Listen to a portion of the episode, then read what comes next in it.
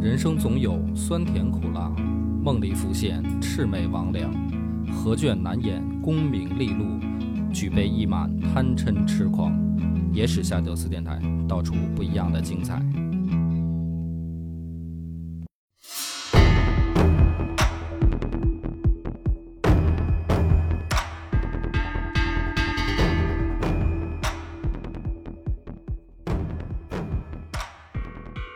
大家好，欢迎收听《野史下酒》，我是主播恶霸波。新我这回呢，咱们已经该讲到武则天死了以后，看着这个武三思接着折腾的事儿啊。神龙二年的时候，武三思就出招了，让中宗呢把桓彦范弄成明州刺史，敬辉弄成华州刺史，袁术己弄成豫州刺史，呃，崔玄伟弄成凉州刺史，呃，少了一个这个张建之。张建之呃，张建之已经这个回老家了嘛，嗯所以弄了四个人都贬为刺史，给外放了，对，全部都是地方官了。那么这个时候呢，就惹了一个人不开心，嗯就是王同角。这个王同角实际上虽然跟上次这个神龙政变，他绝不是说这个五个牵头的，嗯对吧？他是跟着一块儿闹事儿的，但是他的作用非同小可啊，嗯也算是核心人物。所以这王同角呢，一看啊，这哥四个连上已经走的张建之全部都出事儿了，嗯他就知道这事儿不好。嗯不好以后呢，他就在家念叨，因为他也没有办法在朝中啊说，因为这个人事调动吧，嗯也不是叫什么问题。你说这个出去当个刺史嗯啊，这好像也没有说怎么着你嘛，嗯嗯所以他呢心里边明白，可是面上呢，你又不能说在朝廷上说说啊，这四个人必须得在朝中当大官儿，你这不合理啊。嗯所以呢，他就在家念叨，在家念叨的时候呢，就有坏人啊，这里面有一对儿兄弟嗯，叫宋之问和宋之训，嗯这两个人原本是二张的党羽嗯啊，就是跟这个张氏兄弟比较亲的，嗯二张这个案子出了以后，啊，神龙政变以后，本来这两个人该留戍岭南，嗯，该贬了，但是呢，这两个人跟王同角关系又不错嗯啊，就是咱们不能说绝那么绝对啊，就是说啊，谁是谁的阵营，然后这里面所有阵营的人都势不两立，这也不是，也有这种就是说两边都讨好的，嗯，骑墙，齐强。结果呢，这个王同角在家里念叨这个事儿啊，嗯就被宋之问和宋之训兄弟告诉武三思了，嗯就是说这王同角啊，啊，你别看他这个没出京，他这个可对你不满意啊。嗯武三思呢，马上就警醒起来，就开始啊给这个王同角编织罪名，于是呢，上书参了他一本，哦，说这王同角和张仲之、祖延庆、周景四个人阴阳死士，养刺客、哦啊，或者说叫养武士。然后说他养武士干嘛呢他？这招造反呀，呃，他说他想杀我。哦，武三杀思跟武三皇帝告状说哦这些哦这些人想杀我，而且呢嗯还想废皇后，就是他没哦直接说这个哥几个是要弄你皇帝，嗯嗯于是呢，李显就让御史大夫李成家和监察御史姚绍之两个人，就是说查案，嗯哎，组成一个专案小组查一查这些人到底第一个有没有养死士，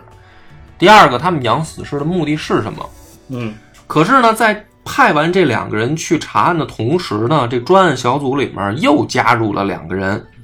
一个就是杨再思，一个就叫韦巨源。嗯这两个人就是典型的武三思的党羽。哦，就实际上呢，跟之前啊，武则天说审张氏兄弟，然后又安排自己人进去审，其实一个道理，嗯，同一个套路，就是是有偏有向的。嗯所以这么一查呢，交上来的这个案情报告就很明显，就是说这些人就是要干坏事儿，嗯就给坐实了。嗯，于是做的罪名呢是坐斩，哦就是哦该斩首。结果呢，这个王同角就等于被这么一个莫须有的罪名吧，嗯啊，就给弄死了，哦，还立即执行了，哎，立即执行。而且王同角的身份是什么呢？他媳妇儿是新宁公主，对呀，他是说白了他还是驸马、嗯啊，这个跟皇帝还沾亲带故的，嗯就这么被武三思就相当于给搞下去。嗯搞下去以后呢，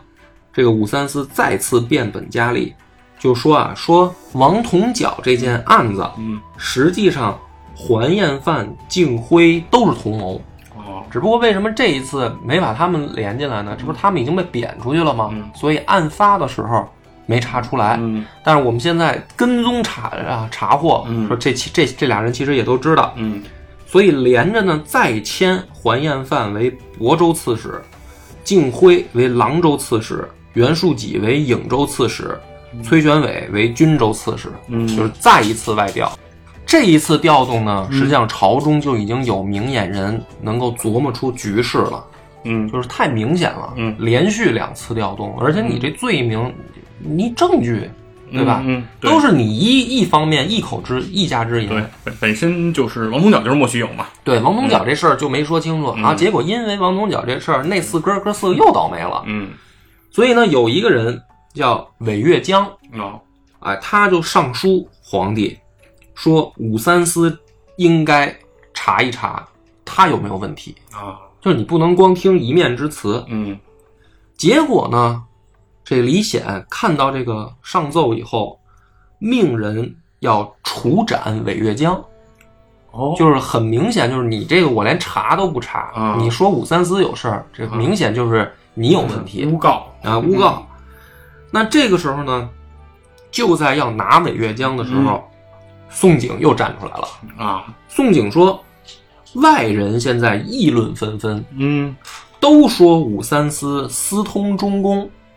嘿哎呦啊，这个话呢就已经很怎么说呢，嗯很有力度了。嗯中宫到底跟谁私通，他没点出来，嗯但是这话已经够给力的了。嗯有有点意思那说皇帝，你应该严查，嗯你不查就行了，你也不能乱杀人。就是说，这韦月江不应该死。嗯结果呢，李显很不高兴，嗯就说：“要不这这事儿你就别管了。”没想到这宋璟这刚脾气又上来了，嗯说：“你要是一定要杀韦月江的话，你就先斩先斩我哇啊老这宋是真硬啊！”又跟就是跟武则天的时候一样，这嗯是老宋又来出头。嗯同时呢，这个大理卿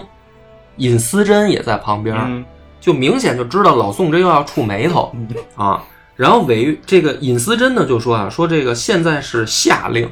时间啊，嗯说不是杀人的时候嚯啊，就是他找了一个这个啊没有那么刚的，因为嗯秋后问斩就是啊，就吧是要不像秋天再说这事儿，嗯他找这么一折，嗯他不像宋璟，宋璟说这人私通中宫嗯是吧？嗯结果呢，这个李显呢就说好，你们俩要是这么说的话呢，嗯我不杀他行不行？嗯就让人把韦月章杖几百下，然后留戍岭南，说我打一顿，然后给你扔广州去，行了吧？我不杀他了，你们俩也别跟我争。嗯没过多久呢，就把这个尹思贞嗯出贬为青州刺史，哎呦就也给外放了。嗯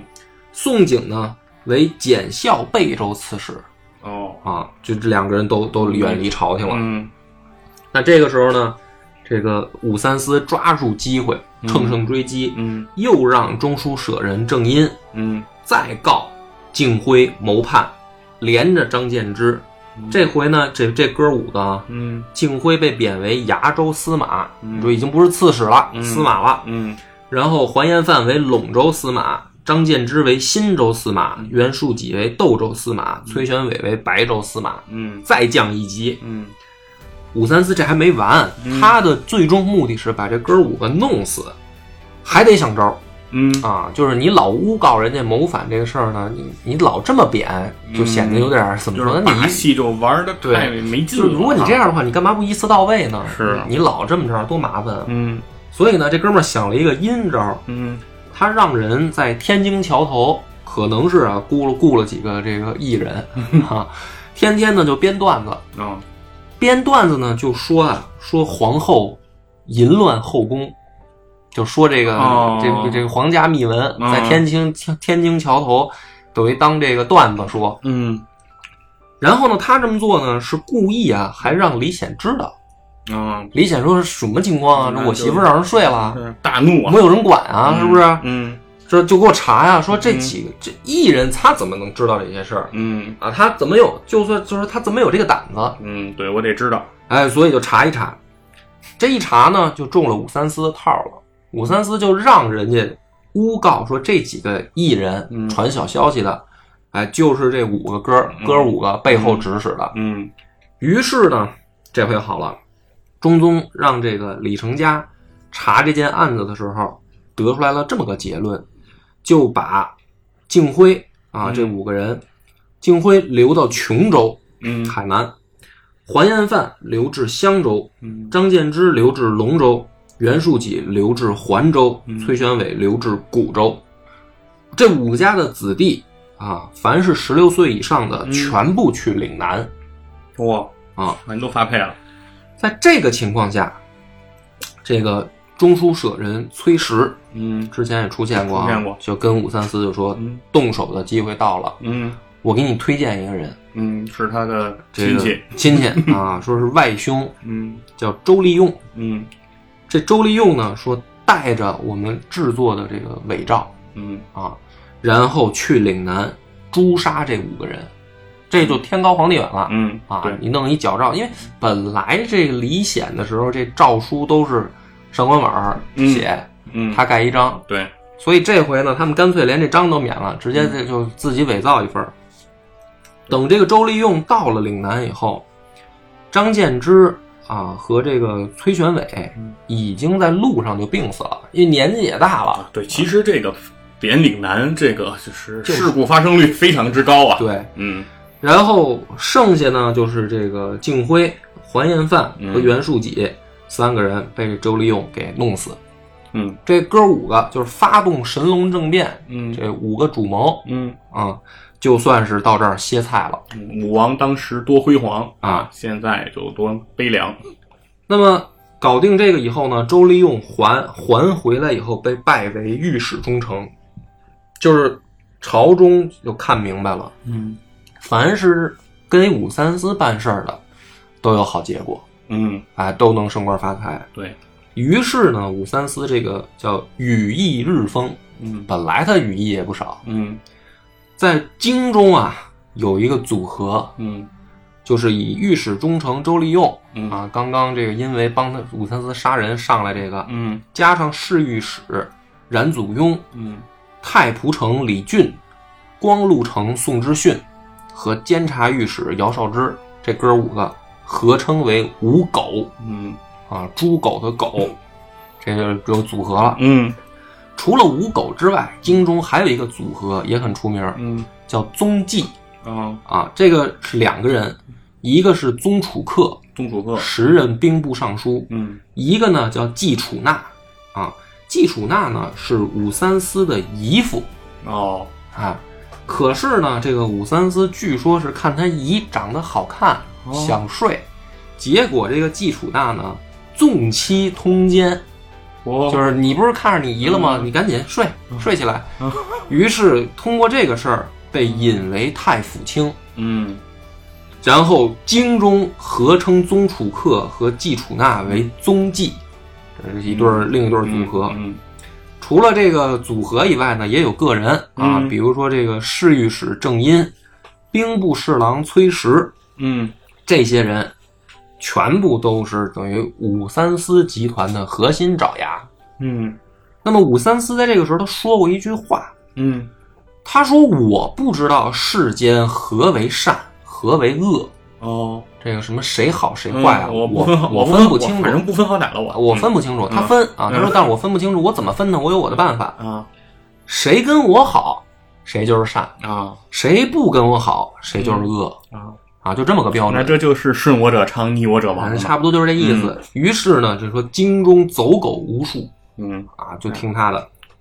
实际上，这个朝中都是奸臣和这个怎么说呢，叫就是外戚啊，当政啊。嗯那么还有一股力量。嗯就是李家真正的子嗣，项王李旦嗯和太平公主。嗯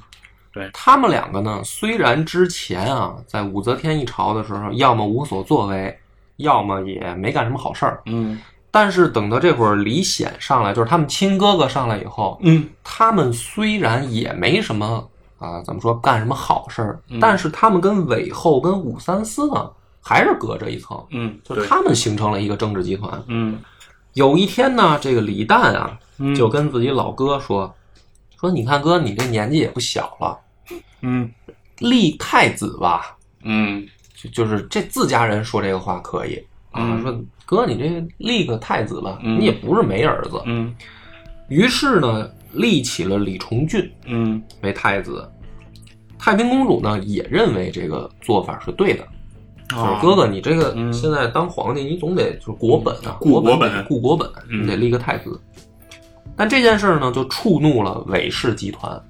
嗯韦皇后呢，原本有儿子，嗯但是后来不是被武则天弄死了吗？嗯，所以呢，这个李重俊其实并不是韦皇后生的不，是他的儿子，哎，他就很不爽。嗯武三思呢也很不爽，武三思就说：“你这立太子的大事儿，你怎么不跟我商量啊？嗯就是这明显是把我当外人了呗。嗯最不爽的还有一个，大家可能都想不到，嗯竟然就是安乐公主啊、李果儿。嗯，她为什么最不爽呢？都因为这不是韦皇后的这儿子当年被武则天弄死了吗？嗯所以她知道，就是咱爹咱妈现在呢，这个没儿子，啊，亲闺女就是我一了，亲闺女就我一个。嗯这个什么李重俊，她不是我妈生的，嗯所以呢，这个安乐公主一门心思的想当皇太女， 嗯就是将来能不能我当皇帝？大家可能听着觉得很奇怪，说她怎么会有这种想法？嗯，这不是就是因为在武则天一朝之后吗？这不是有这等于前面刚有老太太这事儿吗？跟奶奶学的啊，嘛，这女人当皇帝，这不是也当了吗？嗯死了以后也没有说不承认嘛。对，啊，那么这这我当皇太女行不行？她呢就没事儿就鼓动她爹，嗯就是跟这李显就说说那个封个皇皇太女吧。嗯李显呢也是属于这个经这没准主意的人，嗯他这不是就问魏元忠嗯啊？这魏元忠呢经历五世一朝，嗯也可算是这个风雨没倒，嗯现在又回来当官儿。李显就问魏元忠说：“你觉得让安乐公主当皇太女这事儿靠不靠谱？”嗯魏元忠呢现在啊说白了年纪也大了，嗯经历过武则天这一朝的风风雨雨呢，也怎么说呢，也有点儿心里有点儿逼数了，嗯，没有那会儿啊那么刚了。好，但是呢，又问到这个问题的时候呢，嗯他就打岔似的反问了一句，嗯他说：“那公主要是当了皇太女的话，嗯，驸马应该怎么称呼呢？嗯就是咱没有这个先例的话，驸马应该叫什么呢？其实这就不是问题的问题，嗯对吧？嗯你自编一个不就行了吗？是对吧？但是实际上呢，他就表明了一种态度，嗯就是假装装傻，实际上就是告诉皇帝，就是我觉得这事儿不可行。嗯李显呢也听明白了，啊，就哈哈一笑说啊，你要这么说的话，的确啊，好像是个事儿啊，嗯算了吧，改天再说吧。嗯，反正就是说谁都没谁都没说破，呃但是什么意思？魏元忠觉得自己这就算是对点到为止啊对啊就了，是点出来就得。嗯可是呢，安乐公主呢就恨上魏元忠了嗯，那必须啊，就是说你老小子你坏耍嗯我坏我好事儿啊！耍什么机灵，谁还听不懂似的，是对吧？你要没你这么一挡横，没准我爹就同意了。嗯接着就闹腾，说什么呢？说这个魏元忠懂个屁嗯啊！阿母子尚为天子，天子女独不可做天子嘛。这话啥意思呢？就是当年我奶奶嗯就当皇帝了，嗯，那现在奶奶的后代啊生的这奶奶孙的女孙女，嗯不能当天子吗？嗯为什么呀？你给我个理由啊！嗯这李显呢也说不出个所以然来，嗯说要不这样吧，我允许你开府，嗯哎，什么叫开府呢？其实之前咱们也好多好多次提到这个概念，嗯对吧？就是朝廷呢有一个自己的呃文武官吏体系，对吧？嗯但是在汉朝的时候呢，允许三公嗯一开始是三公级别可以自己开府，哦就是我我像我我就像曹操这样的人，嗯嗯他实际上有自己的霸府，嗯我在这个府里面有我自己的官员，嗯哎，比如说什么杨修这些人，和一开始郭嘉，嗯，他不是汉官，哦他是曹操府里的这个等于官吏。嗯那么后来呢，到这个东汉末年，开府范围不就扩大了吗？嗯等于三公加上这个四将军，啊，包括大将军，都可以开府。啊，就是等于嗯九卿以上，嗯只要你的级别在这上，不都可以开府吗？嗯唐朝初年不也这样吗？嗯天策府就相当于李世府，李天策府世李世民民不就开府了吗？嗯但是开府这件事儿呢，表面上是给你一个职权，实际上挺危险的。嗯但凡开府的人，就是说，如果真是掌实权的人开府，嗯从汉朝到唐朝，你看哪个没出事儿？嗯，对，开府其实有点就相当于什么设立分公司的那种感觉。对，吧就是你等于拉一帮自己的小弟可以办事儿。嗯对，就你说就算诸葛亮，嗯对吧？诸葛亮，你说这够鞠躬尽瘁了吧？嗯那因为诸葛亮开府也没少招闲言碎语，对吧？就是说嗯对你就你就跟曹操一样嘛，对啊，曹操是丞相，你也是丞相，对，啊，对吧？曹操是州牧，你也自兼一州牧，嗯你这诸葛亮你到底想干嘛？蜀汉大权都揽在你手里，这对不就开府闹了吗？嗯所以开府这件事儿其实挺敏感的，嗯但是呢，嗯，怎么说也算是说没没有突破让安乐公主当皇太女的这个线，嗯结果呢，这个安乐公主和她老公武重训嗯两个人呢就嘚瑟，嗯私底下也好，还甚至是有的半公开场合，嗯就管太子李重俊呼为奴嗯，好，啊，就是很猖狂。嗯啊，你别看你是太子，嗯我现在让着你，我不跟你一般见识，对吧？你这东宫你了不起吗？我还开府了呢。嗯啊。太子呢，这时候就很生气，就嗯李重俊就说：“这他妈叫什么事儿 啊？头一次这个，听说嗯，等于这太子还还不如你这一公主，是，对吧？就很不可理解，因为你嗯对安乐公主说白了，你有什么官职啊？对对对吧？你在朝中你并不是任官职，对然后你开一府，对，而且说白了，你说说到直呼其名嗯也就罢了，嗯是吧？喊成奴，嗯。然后呢，这个太子就找来魏元忠嗯和李多佐嗯两个人就商量。”嗯说我现在是太他妈憋屈嗯啊，怎么办？两两位这个先生能不能教我？嗯那这个魏元忠跟李佐佐说，你想怎么办？嗯太子李重俊就说，那不行，咱们能不能这个效仿当年这个是吧？神龙政变，嗯咱们不推翻我爹，嗯但是咱们得清君侧呀。嗯魏元忠呢，一听到这儿啊，挺机灵。嗯首先呢，这个事儿啊，他就觉得办不成。嗯啊，于是呢，他就说呀说，我觉得这个事儿可能有危险。哦这样吧，我年纪也大了，嗯，我觉得这个功劳呢，我就不争了，啊，让李多佐来。啊这个李多佐呢，向来就很自傲，啊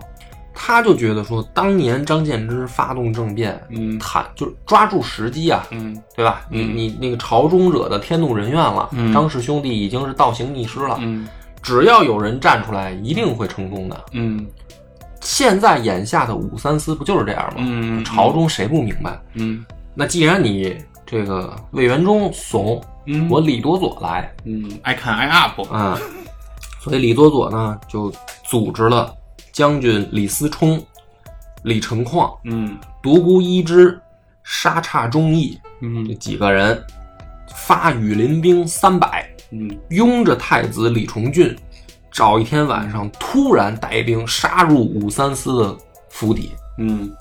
这个时候，武三思正跟着这个武承训啊，在这个家里面开 party 呢。哦这父子俩正乐呵正呢嗨呢啊，正正美呢。嗯这美着的时候呢，这个就听见外面啊嗯杀声震天啊。其实我觉得这也有点夸张了，三百人三百人嗯震天可能震不了，嗯震小区吧，起码得啊。这外面人就冲进来了，嗯冲进来以后呢，见一个砍一个，嗯就是今天的目的就是杀人。嗯然后呢，把这个武氏父子抓起来，嗯扔到太子李重俊的马前，我说：“太子，你看怎么办嗯？”太子呢也挺愣，拔出佩剑，把这俩人就给剁了。嗯等于这武三思父子啊，就这么就真的让这个李重俊跟这个李多佐给干掉了 看来这武三思的这个保安系统也不灵啊，啊。这个三百人警惕性比较低，没想到人家真玩鲁的，是是吧？嗯，但是呢，这个李重俊跟李多佐俩人把这事儿办了以后呢，他不能算完啊。嗯，就是咱们这个在等于首都里边动兵对，啊，那你这这就得有一个名义。嗯，这个事儿最后呢，咱们还得等于在皇帝那儿讨个说法是，啊。你比如说皇帝认可就了跟当年一样嘛。啊，诛杀二张之后，你也得嗯去你找得老找太太，对嗯找老太太卧室，你得说说吧。是，这我但是这俩哥俩呢，这个还是比较乐观的，觉得这事哦儿应该问题不大。嗯于是呢，就让这个李千里啊，左金玉大将军李千里，嗯这是李世民的这个孙子嗯啊，加上这个李千里的儿子李喜，嗯说你们俩呢，把这个皇宫周围的门嗯守住，嗯然后太子让李多佐当先，嗯率兵入张宿宿张门，嗯直指宫进，啊，太子呢在后带队接应，这两个人就闯进皇宫了。嗯闯进去以后呢，宫里面也开 party 了，嗯就是这个李显带着伪皇后、上官婉儿、安乐公主这边也有一趴儿。啊，那这趴儿也正到这个美的时候，又是闯进来一个人，就是右李羽林大将军刘景仁就嗯闯进来了，嗯说大事不好，哦，这个太子谋反。他直接给定义性，他说太子谋反，嗯现在呢带兵已经杀入了肃章门，嗯怎么办？上官婉儿呢？这这时李显就开始发抖，说：“哎呦，这这完了完了完了！嗯没想到我儿子造反了啊！”嗯上官婉儿呢就说：“说你干嘛吃的？你是传令兵啊？是，你不是右羽林大将军吗？嗯啊，你就是由着反贼杀进来吗？”嗯这个刘景仁跪在地下说：“这说的是啊，说那这个末 将马上带兵去御敌啊！嗯说这个先别着急走。”安乐公主又嘱咐了一句嗯：“说你快去请兵部宗楚客带兵来护驾。”嗯你羽林军也没多少人，嗯啊，赶紧去找兵部。然后呢，这个刘景仁赶紧就带着自己羽林军堵门去了嘛。嗯回过头这边，上官婉儿就跟李显就说：“嗯说啊，咱也别跟这个会所待着了，嗯咱上玄武楼。玄武楼呢，起码是座城楼嗯啊，这个城高坚固。嗯趁着这个叛军还没冲进来，咱们先上玄武楼站住。嗯然后呢，等待这个兵部派兵来救咱们。嗯于是呢，这个这个李显带着伪皇后、上官婉儿、安乐公主，就登上了玄武楼。往下一看，啊，就看见这个刘景仁带着一百来骑兵，嗯已经把这门儿堵住了，在门外面堵住了嗯啊。然后那边呢是李多佐率着三百人羽林军，就等于跟这刘景仁对峙。嗯李显上去以后呢，这不是居高临下吗？嗯就冲李多佐喊话，嗯说：“我待你也不薄，嗯，你为什么要造反呢？啊，这嗯就这么等不及吗是啊，？”李多佐呢就比较刚啊啊，他不像这个神龙政变的时候，这这哥几个这个表现有点有点软，嗯当然也可能加上李显本来就不怎么样。嗯他说：“武三思淫乱后宫，陛下岂无所闻？”嗯，就是你自己媳妇儿是吧？让人睡了，对知不知你道脑袋顶上的帽子的颜色你自己不知道吗？说你要是不知道呢，没关系，你儿子知道。嗯我奉太子令，嗯以诛武三思父子。那现在呢？为什么还要到到这儿来找你呢？嗯说是请陛下将武三思的同党交出来，嗯臣等将立即退兵。就我们是来清君侧的，表明态度。嗯那李显呢？这个时候就吃惊啊，因为一听说武三思已经被剁了，嗯一惊。这个时候呢，李多佐在下面接着喊嗯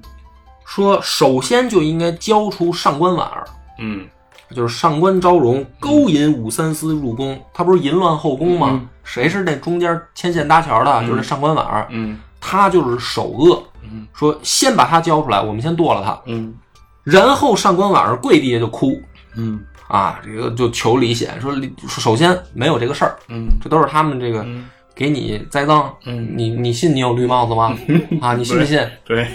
说好，他现在要把我交出去，嗯他可说的是交出党羽，嗯他不是说交一个人就完了。是，把我交出去干谁？后后乱后宫那就该交皇后了，对，交完皇后交谁？嗯，是不是陛下你自己就孤家寡人，就该交你了啊？对，而且要是都事儿都做这么绝了，对啊怎么可能还留着？就是啊，就把我们交出去就完事儿了。是你信吗，陛下？对，李显说：“我能信吗？我肯定不信啊！我首先就不能信我这帽子是绿的， 对我肯定没有绿帽子，我不信。”这个时候呢，旁边就出来一猛人嗯啊，这个人叫杨思绪，嗯原本呢只是宫闱令啊啊，算是皇帝身边的小官儿。啊，那没想到这个时候站出来了，说：“陛下，我不才啊，愿率禁兵嗯出门击贼，嗯我出去砍他们行不行？”嗯哎呀，李显说，没想到这个患难见真情啊，嗯爱卿、说朕这个许你，这个这个时候因为兵部那帮人已经带兵到了，哦就是先在太极殿嗯说你去太极殿带上一千人杀出去，嗯，因为我看了一下城底下因为人不多这三百个，啊，说你带一千人出去。嗯这个时候呢，他们在上面等于商量嘛，嗯李多佐呢在下面就等信儿，啊我们的这个诉求表达清楚了，嗯是吧？把这个上官婉儿交出来。嗯因为真的没想弄李显啊，嗯，对吧？就是把武三思的跟这这几个狗男女弄死就完了呀。对，结果上面也没回话，嗯李多佐呢就在这儿按兵不动，就等着。嗯后面呢，这个李重俊太子、嗯加上魏元忠的儿子魏生、嗯都等在后面，就看见前面等于没打起来呢。啊李多佐那儿好像正谈着呢嘛，嗯，后面也没动，啊也没催。这等的时候呢，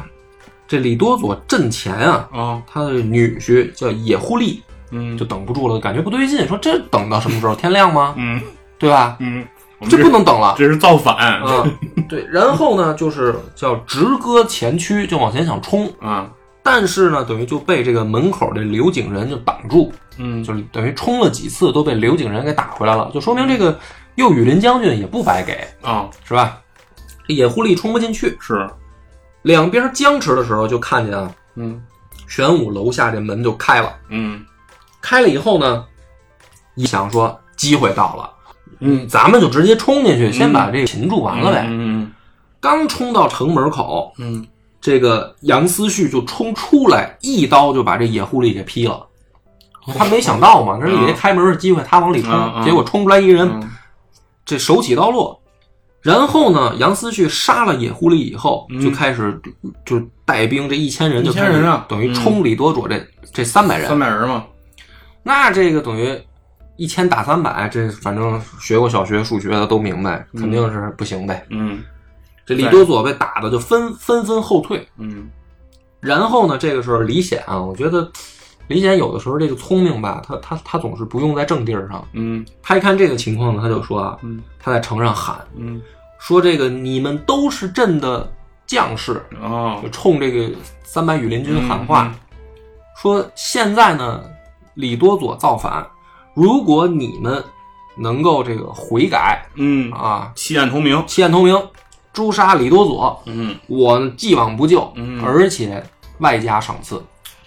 这三百人一看本来也打不过，再加上皇帝在上面说这话了，嗯干脆吧，李多佐您下来吧，啊，就把这个李多佐给干掉，嗯镇斩了。这李多佐招来这帮兄弟啊，嗯什么李思冲、李成柱、这李成矿这些，全部都就等于都在乱军当中被砍死。嗯前军等于就波及这李崇俊在后面，太子在这看着说：“哟，前面这不行，出事儿了，开打了。嗯结果马上就被人冲回来，太子就说干脆赶紧撤，啊，带着人就跑。嗯然后外面呢，守宫门的这个李千里父子，啊，已经被宗楚客、季楚纳嗯引兵部的兵给围了，啊也打不过。李千里父子等于就是同时也被擒住。然后宗楚客派果毅将军叫赵思慎嗯说，刚才乱军当中好像太子突围而出了。哦就是咱们在争夺宫门的时候，嗯嗯太子可能出去了，嗯赶紧追。结果呢，这个太子也是慌不择路啊，只带了上百人嗯逃到了终南山，嗯说咱歇会儿吧，琢磨一下去哪儿，去哪儿啊？嗯手下说，你就去见阎王吧，嗯啊，就把这太子给宰了，啊也跑不了了嘛。嗯然后拿着这个首级就交给了追上来的这个杨思慎，嗯杨思慎拎着头嗯就去见了李显，呃，皇帝我的手工啊请功去了，啊！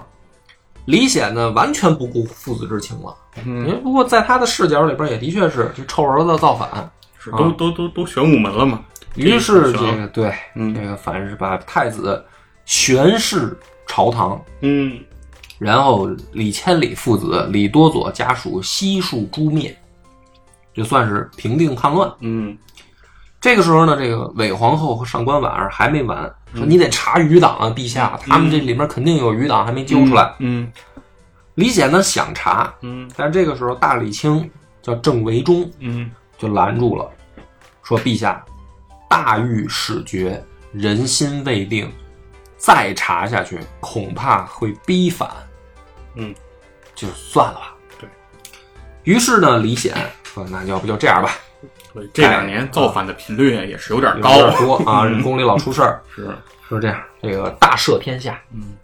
改元景龙嗯啊，加封这个杨思绪为银青光禄大夫，嗯，杨再思为中书令，季楚纳为侍中，这嗯都是护驾有功啊。是，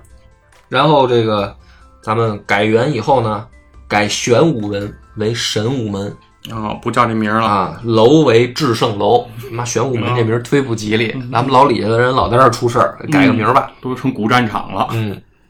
这个情况下呢，这个等于朝中的一场叛乱平定。可是嗯呢，这不就有人死了老公吗？啊，嗯这个安乐公主的老公嗯，嗯也随着太子，这不就对，这场造反就死了吗？嗯本来呢，大家以为说这个安乐公主还挺伤心，嗯人家娘们儿根本没有玩儿可开心了嗯啊。说这个安乐公主啊，早就勾搭上武承嗣的儿子武延秀，哦，说这个武延秀呢和武重训原本就是同族的兄弟嘛，嗯啊，所以经常的往来走动。这个武延秀呢，不是早年这跟这个突厥和亲，因为这个事儿出去也长过见识，对啊他这出去过，出过国，所以这出国是嗯见多识广，啊嘴里呢段子就多，嗯还会跳舞。因为少数民族能歌善舞嘛，嗯他去了以后也进修了一下，进修舞蹈这块 儿了，跳的嫂子很开心。啊，啊，这安乐公主呢，名为让武延秀进家里来帮着自己老公这个治丧这事儿，嗯老公死了得发丧啊，是，明着说小叔子进来帮着发丧，嗯实际上就一块儿睡了，就挺开心，这嗯老公死了挺好，她一点儿没伤心。嗯最逗的是这事儿呢，最后因为他俩呢不不藏着不掖着，嗯是吧？这个未亡人点 A V I，这个府里的人都知道、嗯啊，就传到李显那儿去了。李显说：“嘿，我闺女这个不伤心就行、嗯啊，这样吧，封武延秀嗯啊为太常卿，兼右卫将军、温国公，嗯就等于。”这明显明明是他妈叔嫂通奸的事儿、嗯啊，等于到李显这儿还他妈给给扶正了嗯，你哄我闺女有功了，啊，就有功。嗯这个最可气的是什么呢？说这个武延秀这不是就得入朝谢恩吗？嗯，是吧？我这办这么一打工，对啊，谢恩的时候呢，嘿，这个韦氏这不是也死了姘头吗？嗯这不武三思死了吗？韦氏这儿也正没抓没拿呢。嗯一看说，你看我闺女这眼光好，哎，这武延秀小伙子不错，嗯哎，这个我也得着吧，啊，等于这个武延秀这入朝一这这一趟啊，又得着一个。独乐乐不如众乐乐啊，对，反正入宫呢就跟这个韦皇后睡，出宫呢就陪女儿这安乐公主睡，嗯，她挺忙。这个情况下，等于这个李重俊发动的这场政变算是没成功，嗯对啊，就等于失败了肯定啊。除了把这个武三思、武三嗯思，武重训这个干掉以外，其实这个韦皇后这个等于没没撼动，上官婉儿没撼动。嗯但是问题是什么呢？这个娘们儿吧，不是贬低女性啊，嗯她没了男人呢，她就没什么正招儿。就是武三思在的时候呢，起码呢走面儿上流程，嗯就是咱们呢这个揽党羽，是吧？弄一帮小弟，嗯小弟干嘛呢？在朝上上书，嗯咱想弄谁呢？咱得走一合法流程。嗯嗯这好了，武三思不在了，这个韦皇后跟安乐公主呢，她俩不懂系统啊。嗯所以他们的做法是什么呢？天天就跟皇帝旁边呢吹枕边风，嗯就骂人说你得查啊，这个找党羽嗯啊，你得查这个有没有遗党余孽。嗯然后呢，就是说说，你看看这个事儿，如果别的人不算余党，嗯有两个人嗯你绝对不能放过，谁给李崇俊推上来的呀嗯？是吧？谁让他俩上的位啊？嗯你那弟弟跟你那姐姐，呃，不是妹妹啊，嗯，就是李诞和你这的个太平公主太啊平。公主，这个李显说：“那是啊，那嗯你的意思是什么呢？说那这俩人你也不能放过呀。嗯然后 OK，好，李显说：“那这样，找来这个御史中丞萧志忠，嗯成立专案组，嗯查我这个，就等于兄弟嗯，和这个太平公太主。平公主，这个韦志忠呢，接到这个命令以后就哭了，嗯说了一段话呀，也确实是把李显给感动了。嗯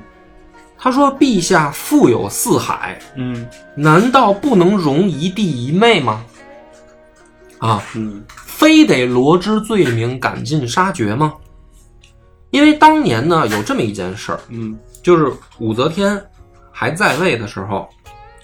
本来这个李显已经被贬到房州了，嗯，朝中的是李旦，李诞，说当年李旦可没少替你说好话嗯啊。用他们那时候话呢，说这个常向则天皇后前以神器让陛下，就是说这样的，如果说李旦要是有想法，嗯当年他在武则天跟前说几句，把你弄死在房州，不就完了吗？对，人家何必等到你现在回来了啊，嗯再鼓的你儿子造反，嗯有这个必要吗？对，而且呢，说这个事儿，他为了留你一条命，绝食过，嗯就是李旦为了保着李显，嗯曾经绝食向武则天建议求情求情。这件事儿说海内共闻，嗯，大家都知都道，知道了，难道陛下就忘了吗？如今怎么能听信一面之词，就要治你兄弟的罪？嗯哎呀，这个李显也是感动了，嗯回忆起来自己在这个房州的岁月，嗯说那要这样的话，的确这个事儿咱们再说吧，先搁下。嗯好了，这个太平公主和李旦逃过一劫，这帮人没完啊！嗯说好，他们俩就算让让他们混过去了，嗯嗯还有一个人他肯定也过不去了，嗯，谁呀、魏元忠魏。仁忠啊，说魏元忠虽然没来这个玄武门下面折腾，嗯他儿子魏生可来了，对，跟太子一块儿折腾来的。嗯那你说他能不知道吗？他能不是党羽吗？嗯说他纵子助逆，应一灭三族。嗯这个李显呢，就琢磨这事儿啊，说这魏元忠算不算呢？哎呀，可是魏元忠他毕竟没来啊，啊，嗯也也算是三朝老臣了嗯啊，这个有功啊，嗯，这边境上还有功，对，要不就算了吧。嗯这个李显其实有的时候你可以看出来，还算是个宅心仁厚的主儿。对，魏元忠自己就感叹说：“干脆啊，我他妈辞官儿吧，嗯，不我也干了，哦，我也别等着你们嗯非得把我逼死。那这个时候呢，这宗楚客和这个右卫郎将叫姚廷钧的，嗯就不断的在皇帝那儿就是上书嗯啊，就是柿子捡软的捏。反正魏元忠，你现在这个嗯不行了，嗯我们就落井下石。嗯说这样，陛下，他反正他也想辞官儿，嗯咱呢也也给他就是等于给他一个衢州司马嗯啊，就是等于就养老吧。嗯然后呢，这个冉祖雍再次上书嗯说，这个魏元忠啊，人司马都不该当，嗯是吧？就应该是这个，就是直接就是弄死。嗯这个李显呢也有点烦了，嗯说我其实都已经给个定论了，这魏元忠有功于国家，嗯而且也算是三朝老臣了，嗯那你们能不能别老揪着这事儿别不放？对，可是呢，这帮人呢没完没了，再次上书嗯啊，宗楚客就说说他有功，他是重臣，嗯那李重俊还是太子呢，嗯是吧？你能因为他的身份嗯啊就免他的死罪吗？嗯然后这个中宗不得已，这李显说呢，好好好，那你要这么说的话，那也是，我亲儿子都能死，他有什么不能死的？嗯那这样吧，贬魏元忠为婺州尉，哦，就连司马都别当了，婺州尉嗯啊。魏元忠当时已经七十了嗯啊，走到涪陵的时候就病死了。所以呢，这个宗楚客这帮人，实际上就是背后的这些人，也算是得偿心愿嗯啊。这个韦皇后呢跟安乐公主一看说，其实我们发现没有男人也可以嘛。就是武三思之前搞那么复杂，嗯没有什么必要啊。就是咱们这么搞不也行吗？嗯，老走流程啊，吹吹枕边风不挺好的吗？嗯于是呢，这小姐俩就认为这算是控制住朝中了，嗯啊，不能叫姐儿俩娘儿俩了。嗯然后呢，各自发展各自的事业。嗯韦皇后呢，开始造祥瑞，这嗯也是学婆婆。嗯景隆二年的时候，就传出新闻了，嗯说这个百官上朝的时候啊，嗯，隔着帘子，总觉得皇后那块儿啊冒彩云，哇，是吧？你这你就 牛逼了。嗯这李显呢也糊里糊涂，啊，说那这是祥瑞，嗯哎，我都没看出来，还是你们眼尖。嗯那干脆这样，大赦天下，五品以上的嗯啊，有媳妇儿有妈的嗯，都给封号，哦，只是封号啊。嗯然后呢，没媳妇儿没妈的，有没有闺女、啊？有闺女的也行。全国范围内呢，做一次人口普查，八十岁以上的妇女嗯，授予郡县乡君的称号。我八十岁以上了啊、哦啊，就是那说白了那那就是意思咱们就热闹热闹，嗯嗯这不是女女的出祥瑞吗？对，这等于是一个女权运动啊，嗯，韦皇后呢是这边造祥瑞，嗯上官婉儿那边呢是这不也得选人吗？嗯啊，这个韦皇后跟安乐公主是逮着武延秀了，嗯上官婉儿这算是放了刀了，嗯怎么弄呢？上官婉儿是这样说：“陛下，我觉得咱们现在呢，这个天下太平，嗯应该兴文治。嗯，怎么兴文治呢？是这样，能不能我主持啊，开一个修文馆？嗯修文馆干嘛呢？嗯咱们里面呢就广纳天下的文人，嗯哎，有才华的文人，咱们都进修文馆。嗯然后呢，咱们就是这个搞一搞这个文化文化事业。嗯，实际上呢，上官婉儿因为她文采很高，对，她要看上的人就不能光长得帅了、嗯啊，不是你这也有有点年纪，有点阅历了，嗯就是咱们得也有共同语言嘛，嗯找一个 soul mate 是最好的。嗯那怎么办呢？就借着这个开这修文馆，嗯这不是天下英才就来了，嗯我在里面我得着。嗯中宗呢没想那么多，说那开、开馆这好事儿啊，嗯啊，咱们现在天下太平，嗯是吧？嗯，行，弄，弄了以后呢，这上官婉儿、嗯啊，就是招揽了大量的文人雅士嗯开 party，嗯盛情呢也邀请这个韦皇后跟安乐公主参加，嗯就是你得分享。嗯你不能让那俩母女俩听见说啊，你这玩儿这么开心，不带我们，嗯那你这事儿就大了。嗯发扬这个交际花的特色，咱们有福同享。嗯天天呢就弄着这帮文学知识，据说啊，在是后宫饮酒作乐，流连忘返嗯啊，过夜呢。但是呢，这个上官婉儿最后呢，搞的这个活动是不错、嗯啊，这叫什么后宫海天盛宴，嗯说这个他也有目标了。嗯崔实嗯这个小伙子现在是现任兵部侍郎，长得也帅，嗯也有文采，嗯俩人就得着了。嗯得着以后呢，这上官婉儿还想说，这宫里面进进出出的呀不方便，嗯于是呢，跑去找李显，说：“你看这样，咱们现在呢，这个宫里面老让这些文人进宫也不好，嗯干脆啊，我能不能去宫外面开一个府地？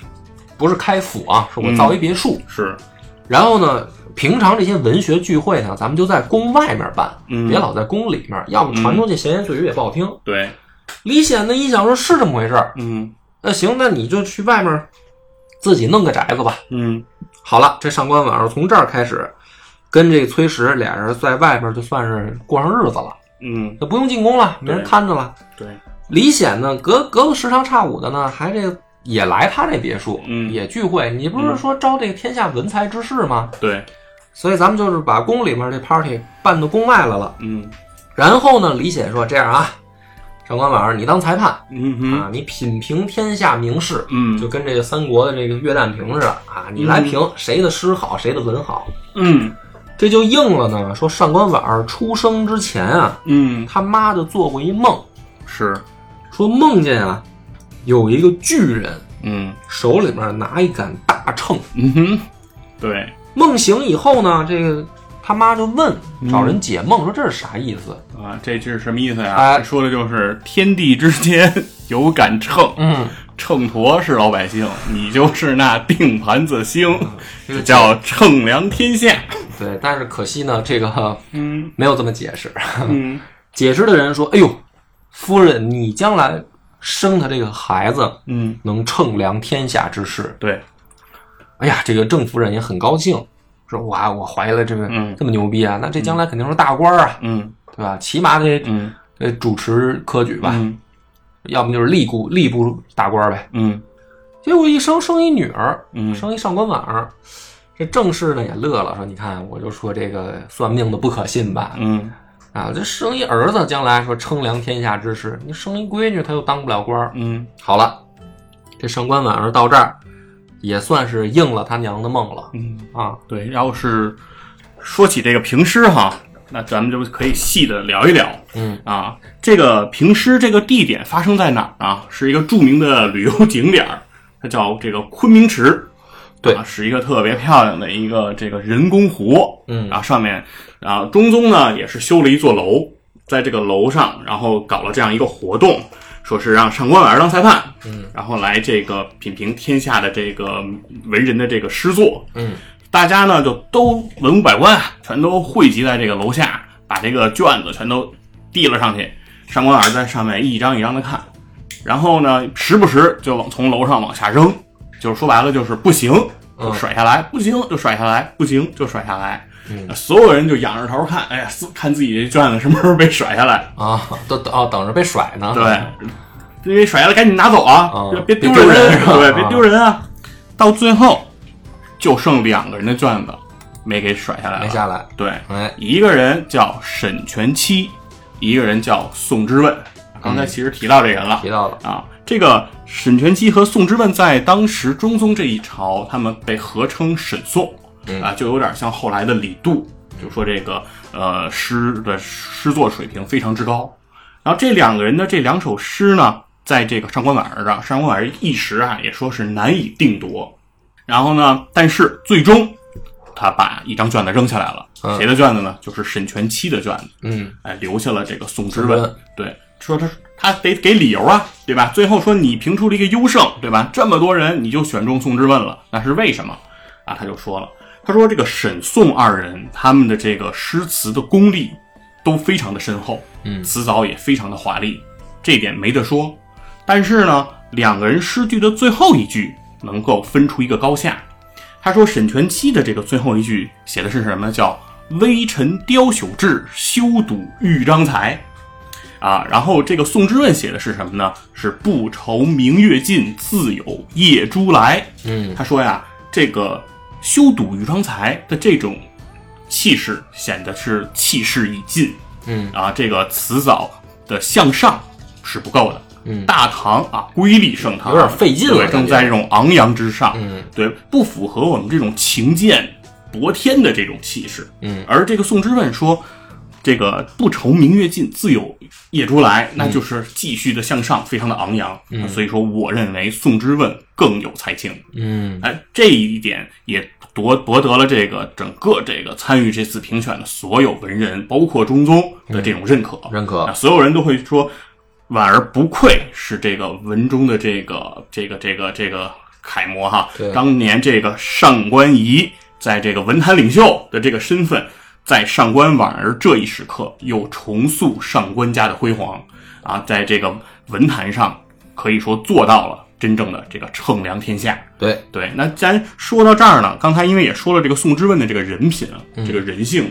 其实呢，再就是不可嗯怎么以，对，再可以再聊聊这个宋之问。嗯宋之问这个人的人性呢，咱们说了这么几个事儿。第一个事儿，说宋之问之前是二张的党羽，对，他不仅仅是二张的党羽，他是二张首席马屁精，他已经到了说给张宗昌去端夜壶的这个程度。嗯，而且在给张宗昌端夜壶的时候，他说什么？他说呀，我一看这张宗昌，我都不行了嗯啊，何况这个我们这个女皇她是个女人呐、嗯啊，我非常能理解，张宗昌真的有魅力。嗯，哎，这个是他的第一个表现。第二表现是什么呢？是这个呃，宋之问的外甥写了一首诗，水平非常不错，非常好。嗯，但是在这首诗发表之前，被宋之问看见了。他外甥是李俊吧？哎，是叫什么李？是姓李吗？呃，具我记体不太具体清楚是谁没了嗯没记啊？就是这个人写，人家这这个他的小外甥写了首诗，嗯，哎，他觉得，然后他就跟他外甥说啊，这诗你别发表了，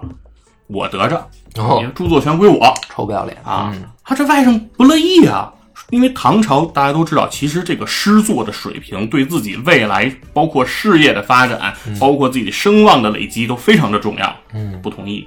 啊宋之问为了抢这首诗，用麻袋压自己的这个外甥，嗯活活给压死，然后把这首诗据为了己有。嗯然后后来有意思的事儿是，编纂《全唐诗》的时候，